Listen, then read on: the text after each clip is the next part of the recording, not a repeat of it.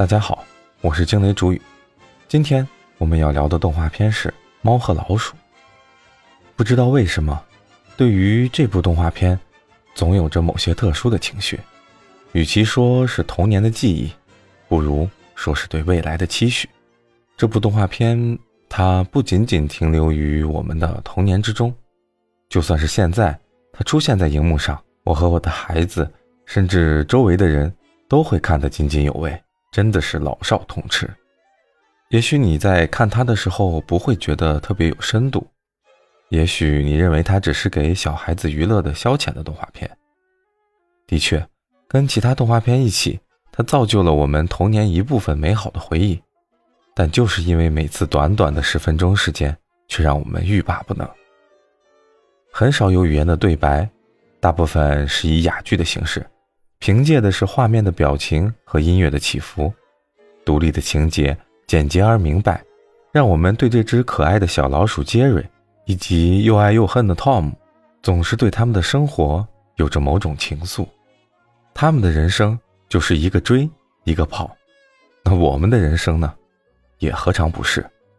父母追着我们要好好学习，却往往恨铁不成钢；男生追着女生跑，想要一段爱情，却总是无疾而终。这部片子没有结局，其实生活又何尝有结局？这一次的终点就是下一次的开始。每集十分钟的动画，都是独立的情节和镜头表现，就像每一天都是人生的开始一样，直至生命结束。而他给予我们的，仿佛是一个没有终点的生活，邻里间的日常琐事，在悲悲喜喜中就这样过完了一生。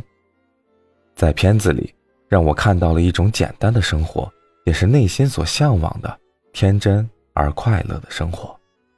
它是一个传奇，永远在继续。就像我之前说到的那样，我们一家三口仍然可以坐在电视机前，看着电视里的猫和老鼠。一起捧腹大笑，我觉得《猫和老鼠》简直就是孩子们自由健康成长的天堂。动画里到处都是令人意想不到的情节，把人送上月球的礼花，完全无视牛顿定理的纸飞机，被劈成两半缠上绷带又可以活蹦乱跳的人，又或者是捉弄管家在家里大肆破坏，等等等等，像是完全抛弃了大人世界里认定的条条框框。建立了一个色彩斑斓、天马行空的理想王国，在这里，孩子没有禁忌，没有那些大人世界里的必须做和不能做，孩子可以尽情发挥他们的想象力，并享受来自于杰瑞和汤姆的美式幽默。好了，今天就聊这么多，欢迎点赞、关注、留下评论，我们下期见。